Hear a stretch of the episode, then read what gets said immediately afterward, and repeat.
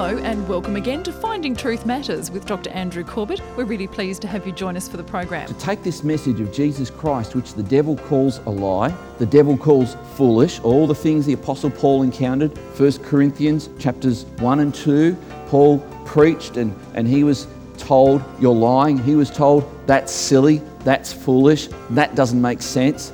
And here we are today. The same message that the world considers a lie, considers foolish, is radically changing people's lives. Wisdom. How do you develop it? Solomon prayed for wisdom.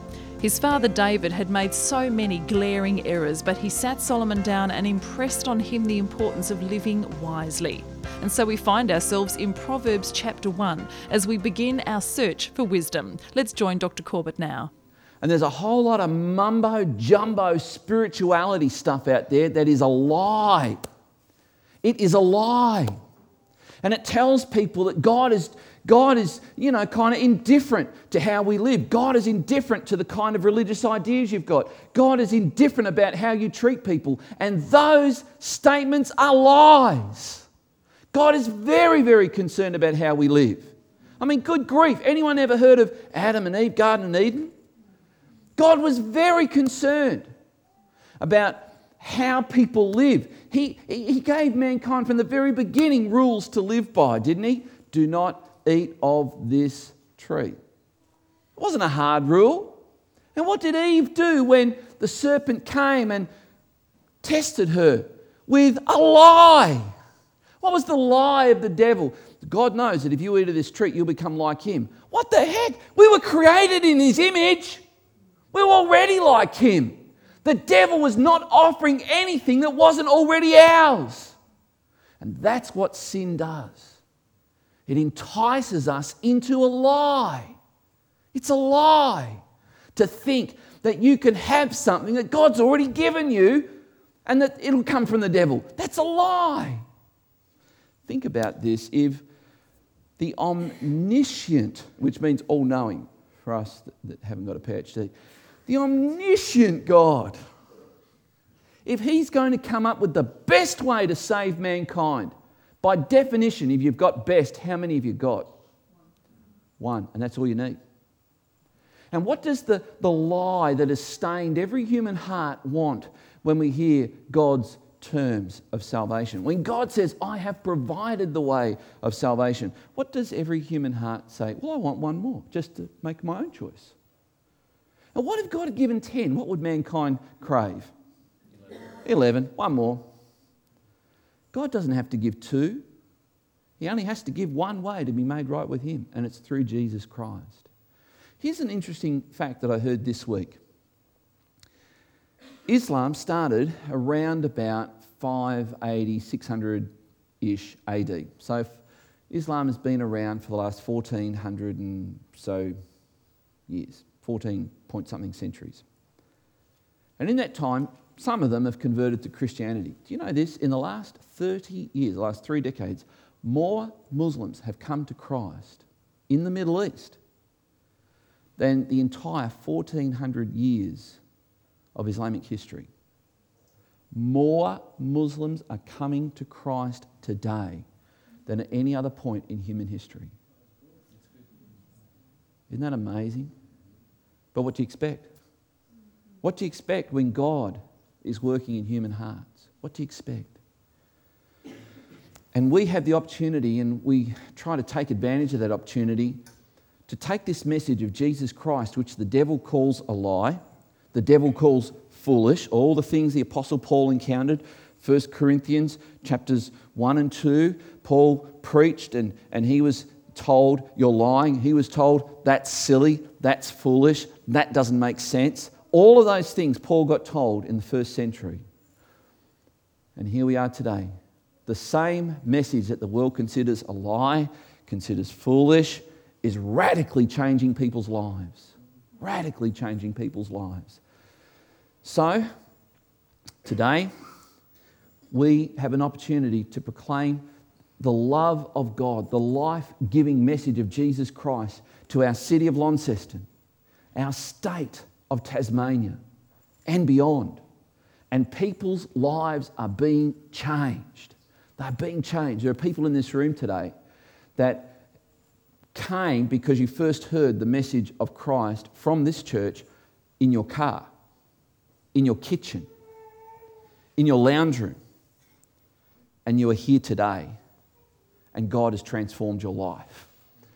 There are stories of people's transformed lives in this rooms, in this room right now that we cannot share publicly because so dramatic has been the life change that Christ has brought about in people's lives by his Holy Spirit. That there are many people who would be rankled and deeply upset if they knew what Christ had done in the lives of some of the people in this room right now. So today, get ready. Jesus Christ can change your life. You may have come here today thinking, I'm just going to tick the box that says, done my religious duty. And today may be your burning bush.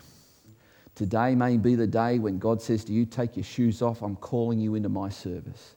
Today may be the day when you walk out of this place not just as a follower of Jesus Christ, but as an ambassador of Jesus Christ.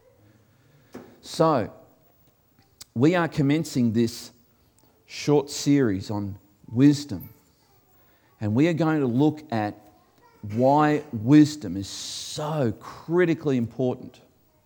And we're going to anchor it out of the book of Proverbs. And in particular, right now, we're going to look at Proverbs chapter 1. And next time we meet, we talk about this. I'm going to talk about wisdom is a person, and that's going to be grounded in Proverbs chapter 8. And I encourage you to read the book of Proverbs. Today is the first day of the month. There are 31 days in this particular month, and I would, I would recommend that you read the book of Proverbs one chapter a day. Line it up with the day of the month. There are 31 chapters in the book of Proverbs. And 25 of those chapters come from a Jew, sorry, not a Jew. He, well, actually, he was. Solomon was, was of the tribe of Judah, he was a Hebrew. But we see six of those chapters came from people who were not. God used people who were outside of the nation of Israel to bring the wisdom of God. What is wisdom? What is wisdom? Wisdom is a type of knowledge. It's a type of knowledge that is able to find what is best. It is a, type of knowledge that, when actioned, blesses people. That's wisdom. That's wisdom. One of the, the greatest pursuits of my life is to be wise. I want to be wise. And I've discovered that sometimes I look at problems and I think the answer is money. I think the answer is people. I think the answer is material stuff. And I've discovered that nearly always, in fact, if not always, the answer is none of that. The answer is wisdom. Wisdom. And in this book of Proverbs, this profound collection of proverbial statements, it is poetry. And it is poetry designed that you can take one proverb and it just makes sense all on its own. That's what a proverb is. It's meant to stand alone as a gem of wisdom. So, I want to share with you a story, and I, and I hope in a blog that I'm writing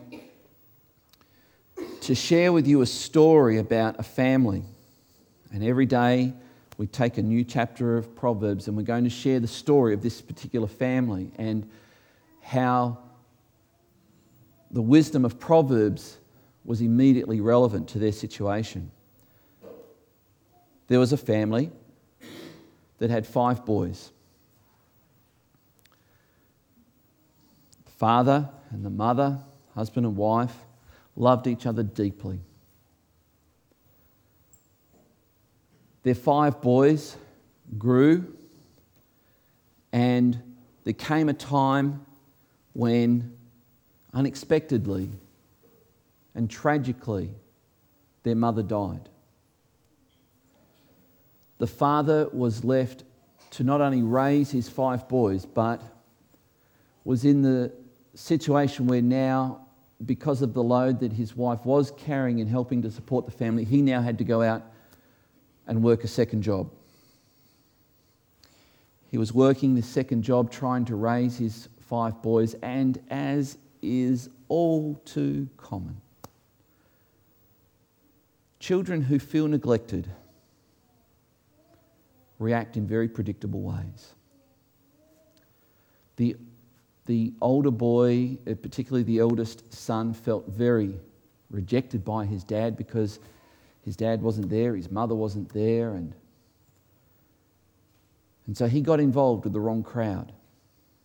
He soon afterwards lured his two older, sorry, three older siblings into the same wrong crowd. And so this father's, this single, now single father's uh, four oldest boys are hanging out on the streets, getting involved in gangs, and his heart was breaking.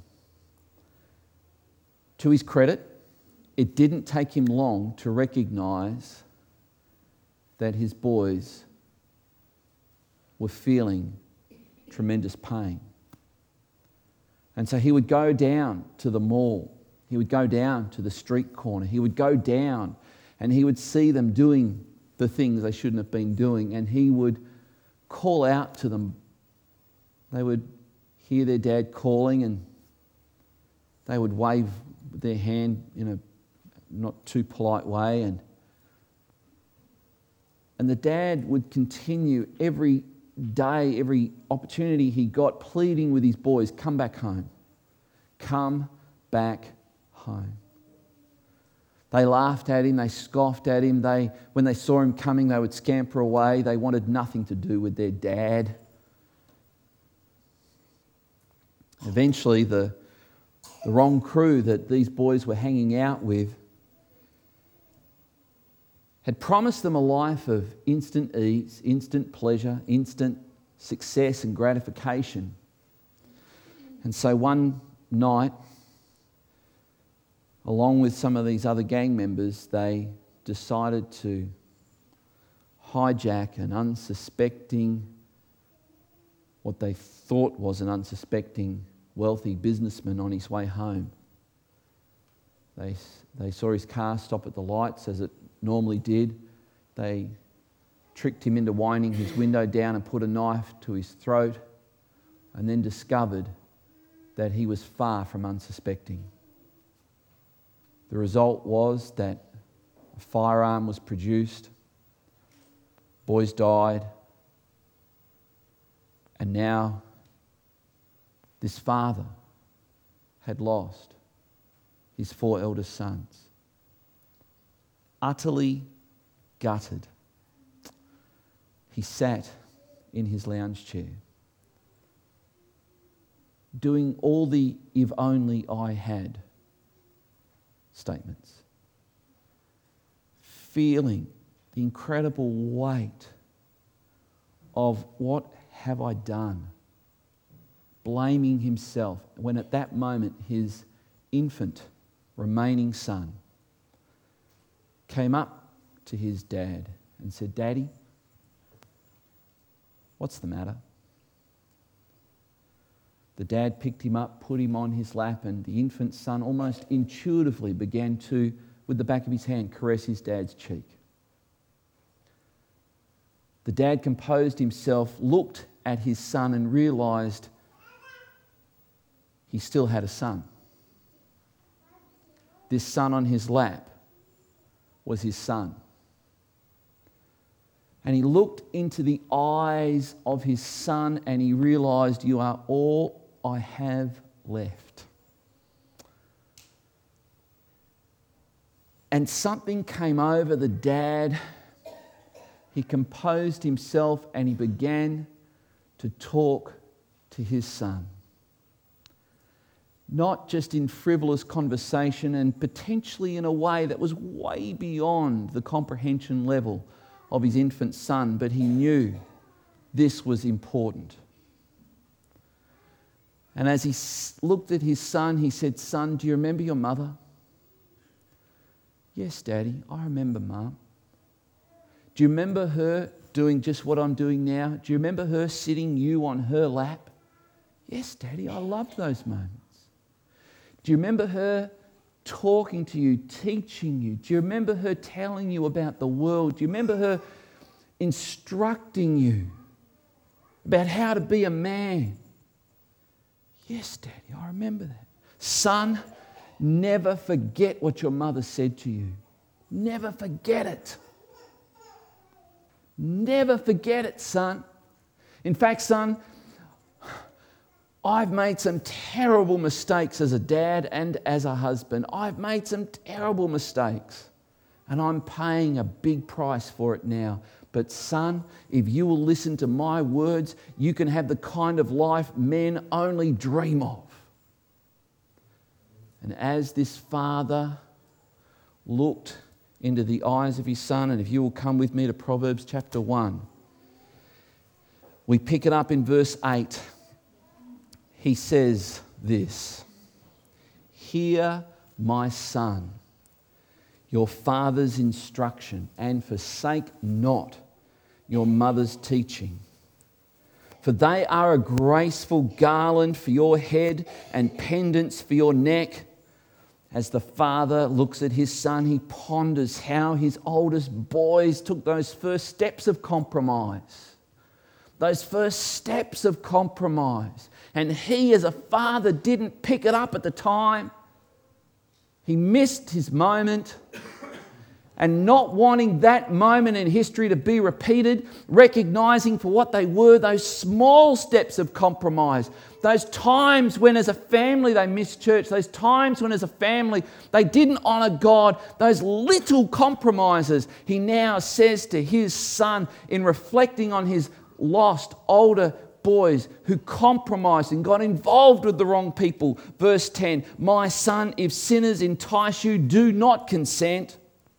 If they say, Come with us, let us lie in wait for blood, let us ambush the innocent without reason. Like Sheol or the grave, let us swallow them alive and whole, like those who go down to the pit. Verse 13 We shall find all precious goods, we shall fill our houses with plunder. Throw in your lot among us, and we will have one purse. My son. Do not walk in the way with them. Hold back your foot from their paths, for their feet run to evil, and they make haste to shed blood. For in vain is a net spread in the sight of any bird, but these men lie in wait for their own blood. They set an ambush for their own lives. Such are the ways of everyone who is greedy for unjust gain. It takes away the life of its possessors. You see, this, this is an exchange between a father and a son. And it wasn't just four sons that died, it was much more tragic than that. This is King David talking to his young infant son Solomon. And David reflects back on his life where he had made some terrible mistakes. And I want you to ponder this as we read through the book of Proverbs and as we introduce this. I want you to see the heart of God and the heart of David. And I want you to ponder the big picture here. It's this every parent has a responsibility to train their children in wisdom. Every parent has a responsibility to train their children. Every parent. When are your teaching moments with your children? The more children you have, the, the harder you've got to work at this. The more time you've got to give each one. The more time you've got to give each child in a way that you can train and impart to them. And here's David with his son Solomon. And David went through everything that we're going to read in chapter 1, where he cried out to his sons, particularly to Absalom, particularly to these other boys who went way off the track, who got involved in the wrong crowd.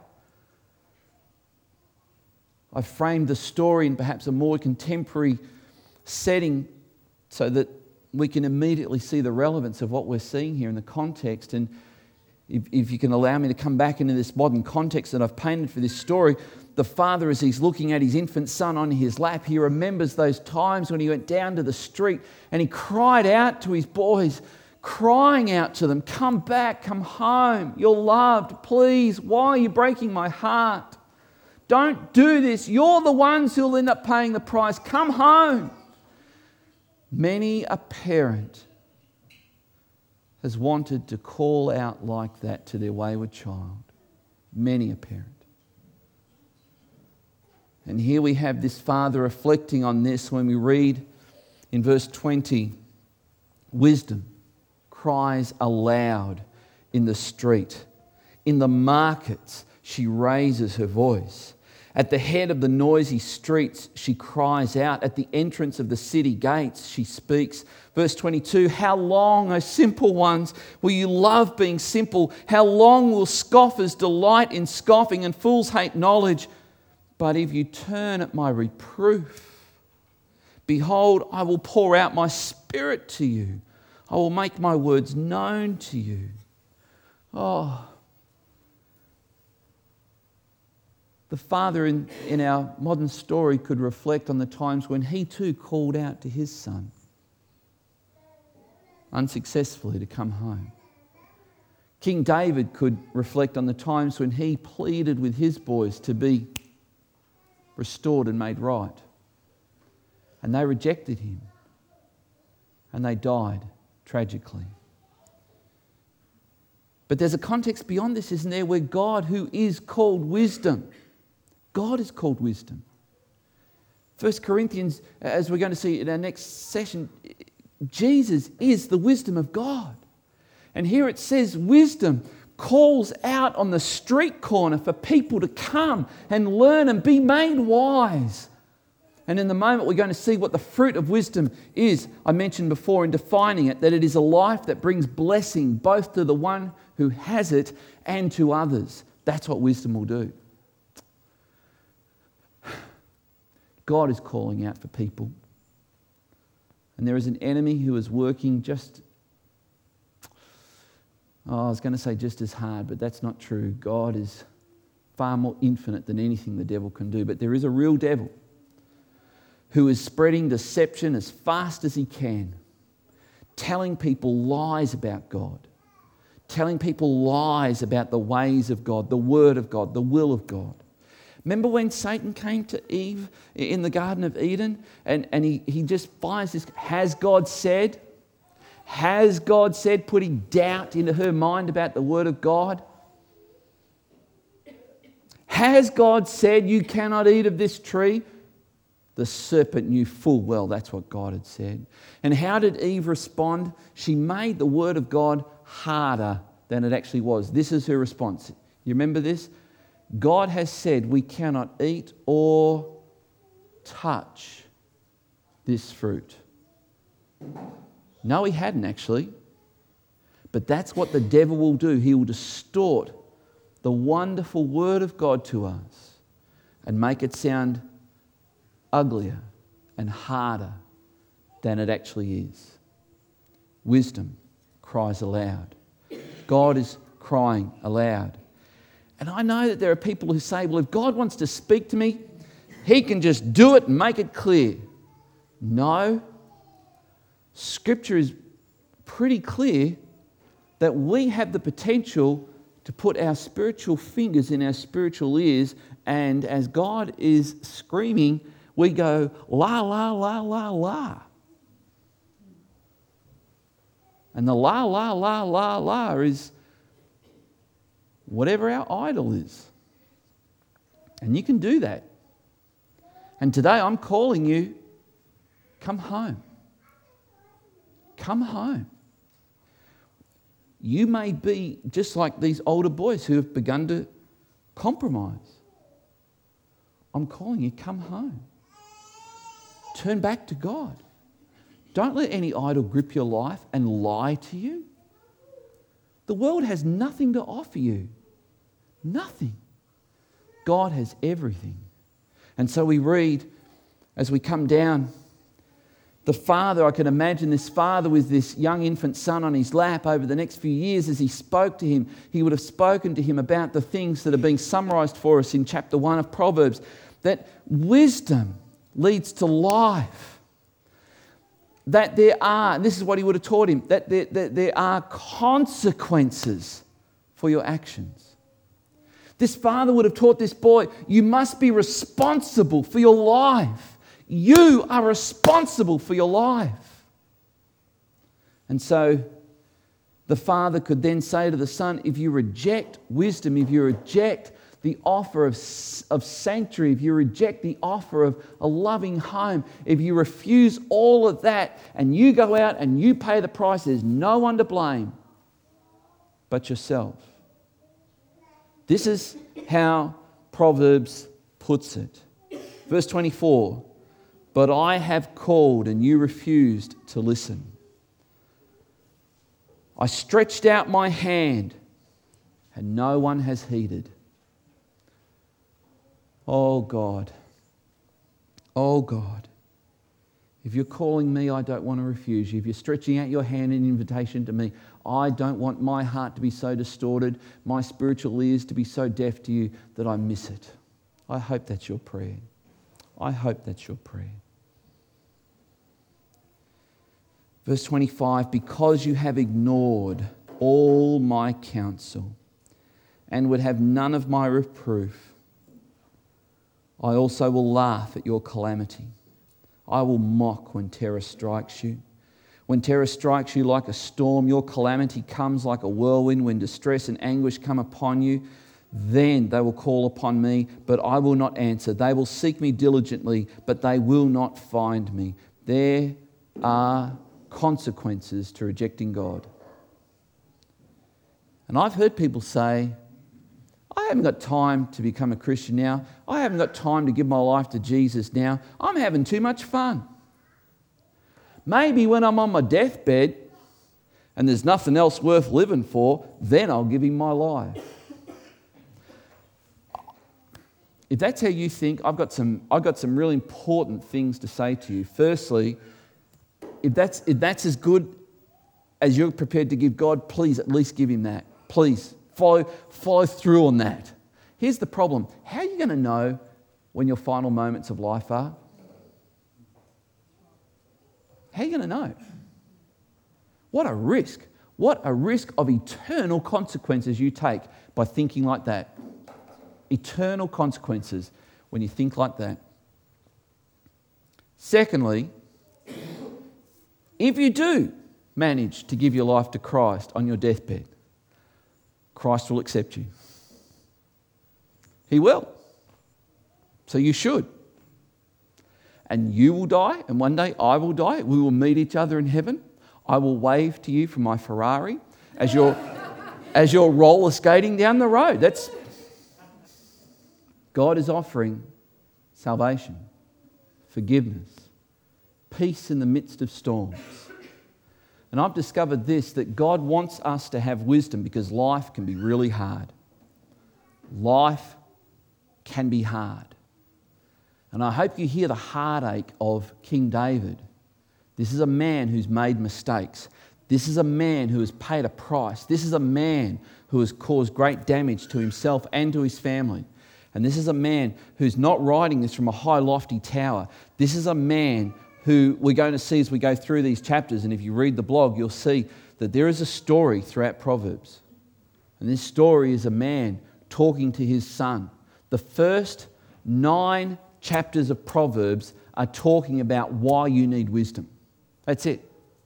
It talks about the pitfalls of how you can prevent yourself from becoming wise. It talks about the benefits of gaining wisdom. But come with me back to chapter 1, verse, the last couple of verses, verse 32. Perhaps this father in our story is thinking that his oldest boys had rejected wisdom. They had rejected the offer of all that they were actually looking for. Jesus told the story of two brothers. One of them thought he wasn't getting everything he deserved. This is the story of the prodigal son. You remember it says he came to the father and he said, Give me my share of the inheritance. Do you remember what the next part of the story says? It says this And the father divided his inheritance among them both. Isn't that interesting? The prodigal got his share and the older brother got his share at that moment. It's amazing. The prodigal went off thinking, now I've got everything I want. The older brother had everything he wanted. Neither of them knew what they should have known. Everything he really wanted was always there in the first place, it was always his. The older brother, everything he really wanted was right there in front of him. He just couldn't see it. What a tragic, tragic place to be spiritually. Everything your soul deeply, deeply craves is right there, and you miss it. What a terrible place to be spiritually. And you know the story how the older brother despised it when the younger brother came home. But we see the heart of the father because every, even though he gave everything away by the time the younger brother came home, he'd rebuilt it all. He had fatted calves ready to go. Luke 15, you can read the story. So, verse 32 For the simple are killed by their turning away, and the complacency of fools destroys them. We're going to read in these 31 chapters that wisdom comes not from pulling down a word from God, not from decking out cards and going, aha, that's what I should do. That's not wisdom. We're going to see that wisdom comes from at least 12 different sources, and God encourages us to seek out those sources. Now, here's the benefit. We're reading the last verse, verse 33. Whoever listens to me will dwell secure and will be at ease. Isn't that what you want? That's what I want. I want to be secure. I want to be emotionally secure. And I want to have an ease about me. Not, I don't want to live under a religious spirit. What does a religious spirit do to a person?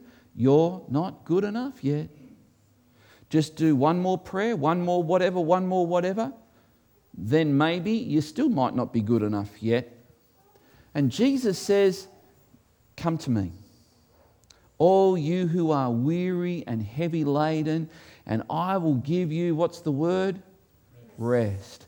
For my yoke is easy. The good thing about becoming a Christian is all the work's been done. It's absolutely free. That's the really good thing about becoming a Christian. It's all free. And you see the last part of this? Without dread of disaster. I finish with this thought. Jesus described wisdom as being the foundation for a good life. We read in Matthew chapter 7 from about verse 24 that Jesus said it's possible to build your life foolishly, foolishly. And then it's possible to build your life wisely. And Jesus said, The wise man builds his house upon the rock, and that rock is everything I teach. Jesus Christ says, if you choose to live your life any other way than how I've taught, you are a fool. I have discovered that by trying to build my life on what Jesus taught, it's remarkable how well life goes. Has anyone else found that?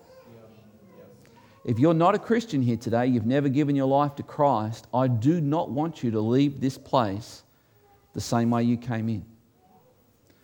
If you've never given your life to Christ, if you have not got that foundation of wisdom in your life, you may be here and you think just simply coming to church makes me a Christian. No, driving into a garage does not make you a car. Just because you live in a biscuit tin doesn't make you a mouse. That is not what makes you a Christian. A Christian is somebody who has said, Jesus, come into my life. Spiritually, come into my life. Help me to live for you. A Christian is somebody who has seen who has, their spiritual eyes have been open and they've seen that that beautiful necklace they've got around their neck, all the good things they've done, is actually a necklace of cockroaches. Ugh, get that yuck thing off. A Christian is someone who has seen that they are naked without God. Please, I need you to clothe me. I need you. I need you. Isn't that what Adam and Eve felt immediately when God stepped in? The first thing they reached for were fig leaves to cover themselves. A Christian is somebody who's given their life to Jesus Christ. Have you done that today? Have you given your life to Jesus?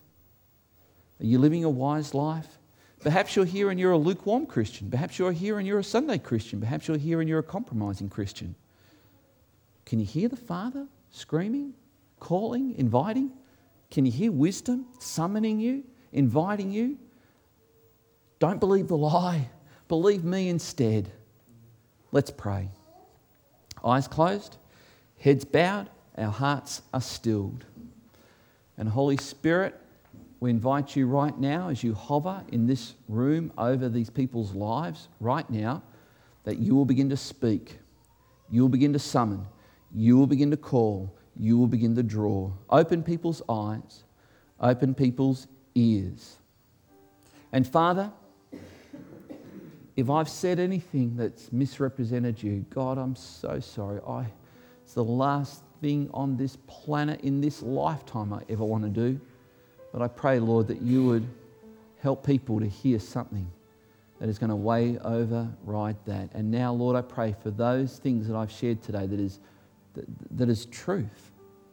The truth that we must give our lives to Jesus Christ and that we must seek your wisdom we must invite you to guide and direct our lives.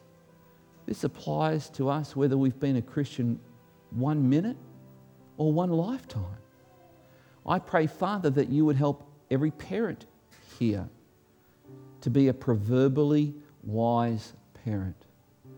We read today of this parent, David, who made so many mistakes as a parent. So many of his children went wayward, and yet toward the end, he was able to impart wisdom to his children. May this give us, as parents who have failed too many times and we care to count, hope that we can get it right.